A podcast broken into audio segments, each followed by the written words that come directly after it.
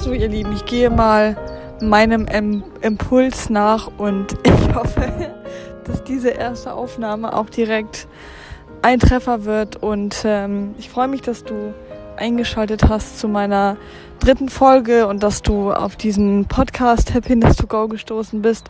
Mein Name ist Vanessa und ähm, ja, ich freue mich riesig, dass du da bist.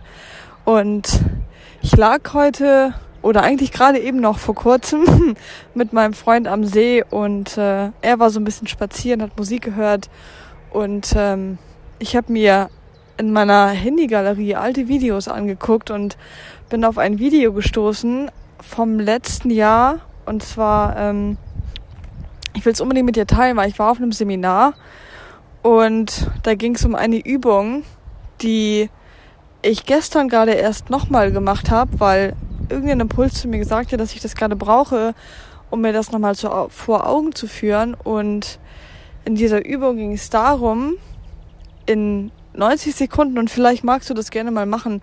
Ich habe das dann gemacht, ich habe mir einen Timer gestellt und wenn ich ehrlich bin, ich habe ein bisschen länger als 90 Sekunden gebraucht. Aber ich habe mir einen Timer gestellt und habe mal aufgeschrieben, welche Gefühle ich so in den letzten drei, vier Tagen in mir trage. Und du kannst das auch aufs ganze Leben projizieren. Du kannst auch gucken, okay, welche Gefühle habe ich immer in mir. Aber weil ich gerade in so einer Phase bin, in der ich halt viele Dinge nochmal neu aufarbeiten darf und mir neu anschauen darf, habe ich halt gedacht, okay, diese Übung ist einfach super gut, um mir selber vor Augen zu führen, Vanessa, was spürst du eigentlich gerade und welche Gefühle hast du so den Tag über und willst du dich wirklich so fühlen oder willst du dich einfach umentscheiden? Es ist wirklich nur eine, also du bist nur eine Entscheidung davon entfernt, wie du dich fühlen willst. Und diese Übung, by the way, haben wir damals bei einem Seminar gemacht und Du sollst in 90 Sekunden aufschreiben, welche Gefühle du am Tag über fühlst.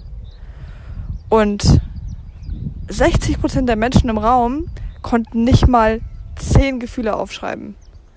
Nicht mal zehn.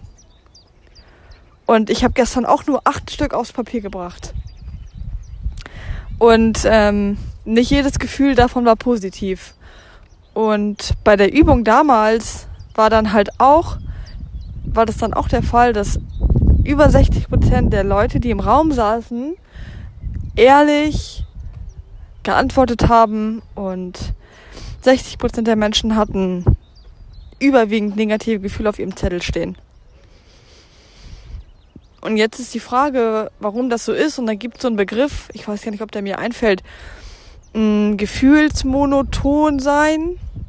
Das heißt, wir haben als Menschen verlernt, Gefühle überhaupt zu spüren und überhaupt wahrzunehmen, weil wir uns in einem Rad bewegen und weil wir den ganzen Tag mit Dingen beschäftigt sind, aufstehen und irgendwie den Kaffee so nebenbei schlürfen und ähm, auf der Arbeit sein und nach Hause kommen und dann irgendwie noch schnell einkaufen, eine Pizza in den Ofen schieben und dann vor den Fernseher setzen und wenn, wenn dein Leben so aussieht, dann kannst du ja deine Gefühle überhaupt nicht wahrnehmen. Also in keinster Weise. Und deshalb war auch 60 Prozent des Raumes mh, mm, mit negativen Gefühlen übersät oder die hatten halt einfach, naja, die Mehrheit, also die negativen Gefühle waren halt einfach mehr da als die positiven. Und ähm, was ich dir damit sagen will, dass das in meinem Leben genauso aussah, war die Übung damals hat bei mir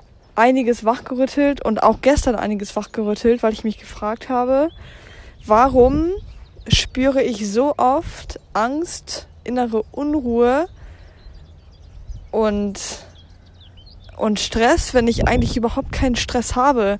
Und wenn ich einen Partner habe, den ich liebe und eine Familie, die immer hinter mir steht und einen Job habe, mit dem ich ganz zufrieden bin, warum habe ich diese Gefühle? Und habe ich mich gefragt, welche Gefühle denn negativ sind und habe dann gemerkt, dass ich damals, als ich auf diesem Seminar war, da war ich auch noch in der Ausbildung zur Restaurantfachfrau, ich ganz viele Dinge irgendwie im Außen gesucht habe. Also ich habe halt irgendwie nach Liebe gesucht und ich habe nach, nach anderen Dingen gesucht, die mein, mein Partner und meine Familie mir schon gegeben haben, aber weil ich mich selber nicht geliebt habe, und nicht genug geliebt habe, konnte ich diese Dinge auch nicht annehmen.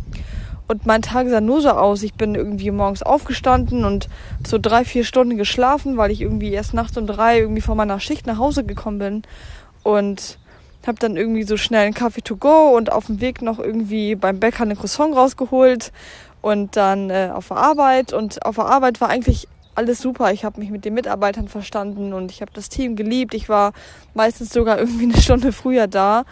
Ähm, und naja, dann kam ich abends halt nach Hause, dann habe ich irgendwie noch so, na, so Sport gemacht, weil ich dachte, dass das mich, naja, dass man sich dadurch halt so ein bisschen ausgeglichener fühlt und ja, so sah mein Leben aus. Also 24-7 und na klar ist eine Ausbildung so, dass die viel Zeit in Anspruch nimmt und die am Ende wenig Geld bringt. Aber mal unabhängig davon habe ich halt auf diesem Seminar auch gemerkt, was ich eigentlich für mich tue. Und das ist halt der ganz wichtige Punkt ähm, auf den ich eigentlich in diesem Podcast kommen wollte. Und ich habe ja gesagt, ich nehme die Folge auf einmal und lade sie dann auch hoch, ähm, weil ich Podcast-Folgen einfach nach Impuls aufnehmen möchte und nicht nach, okay, Konzept, morgen teilst du das Thema und nächste Woche Sonntag das Thema und dann das Thema, weil das Leben, das hatte ich und das brauche ich nicht mehr und das will ich auch nicht mehr. Und ähm, das habe ich vergessen, was ich sagen wollte. Ähm, naja, jedenfalls war das damals in der Ausbildung so, dass ich halt überhaupt nichts für mich gemacht habe. Ich bin zur Arbeit gefahren, ich habe irgendwie Sport gemacht, weil ich dachte, das müsste man so machen, weil jeder das gemacht hat.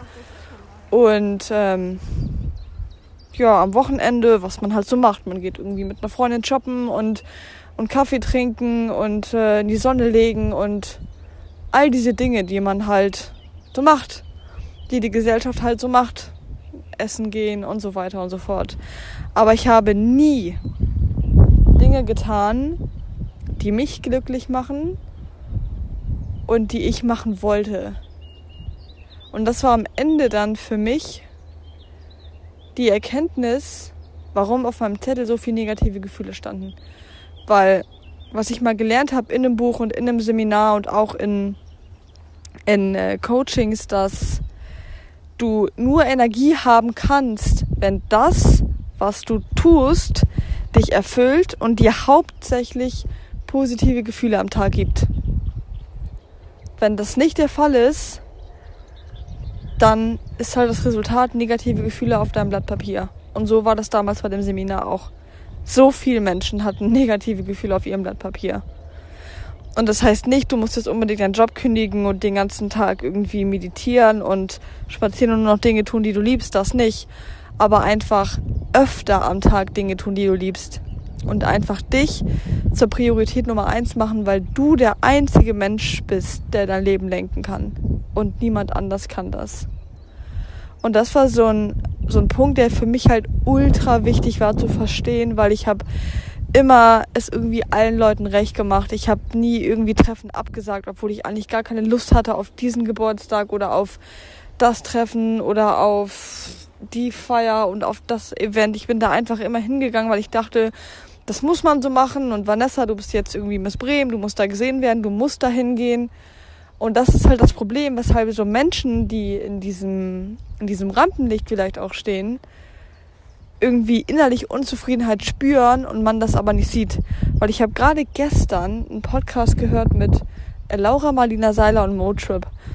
Und man denkt jetzt bei Motrip, er ist ein Rapper und wow, und große Bühnen und seine Texte und der hat so ein Selbstbewusstsein und was er gestern erzählt hat, wie es eigentlich in ihm drin aussieht, ganz anders, als man ihn wahrnimmt.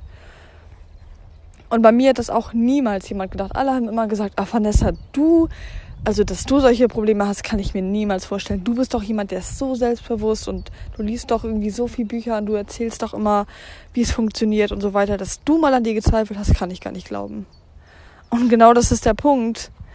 Ähm, die Leute im Außen, die sehen nicht, wie es in dir aussieht. Und das ist vielleicht auch so ein Stück weit das Problem, weil du das dann einfach vergisst und da nicht richtig hinguckst und in dem Fall auch nichts veränderst. Weil was ich für mich entschieden habe, ist, dass ich nur noch Dinge tue, die mir gut tun, die mit mir resonieren und die mich glücklich machen. Und wenn ich nicht das Bedürfnis habe, auf einen Geburtstag zu gehen, dann gehe ich da halt nicht hin. Und also das heißt jetzt nicht, dass ich nicht zum Geburtstag meine, meiner Eltern gehen würde oder so, nicht falsch verstehen, aber manchmal gibt es ja auch so Partys, da wirst du irgendwie über dritte Personen eingeladen als Begleitung und ich bin halt damals immer überall mit hingegangen. Aber wenn ich mich jetzt nicht danach fühle und, und jetzt zum Beispiel sage, auch morgen wäre ich eigentlich mit einer Freundin irgendwie verabredet zum Kaffee und, und shoppen und dies und das, aber eigentlich würde ich lieber irgendwie meditieren und morgen Vormittag würde ich mir gerne irgendwie Zeit für mich nehmen, weil mir danach ist, dann mache ich das. Sag ich, pass auf, Freundin, können wir das verschieben? Äh, mir ist gerade nicht danach, irgendwie unterwegs zu sein. Ich möchte gerade so ein bisschen mit mir sein und mich mit mir beschäftigen und einfach Dinge tun, die dich glücklich machen. Dich mit Menschen umgeben, die dich glücklich machen und auf deine innere Stimme hören, weil die wird dich schon lenken. Und ja, damit sind wir auch schon am Ende meiner Podcast-Folge. Ich werde sie definitiv so hochladen, weil das authentisch ist, weil hier nicht irgendwas Konzeptmäßiges entsteht und nichts runtergeschriebenes. Na klar, macht man sich ab und zu mal Notizen, aber das kam jetzt einfach frei raus aus meinen Gedanken, die ich äh, gestern schon hatte. Und ähm, ich weiß nicht, wenn du die Folge hörst, wenn du sie direkt hörst, wünsche ich dir auf jeden Fall ein super schönes Wochenende.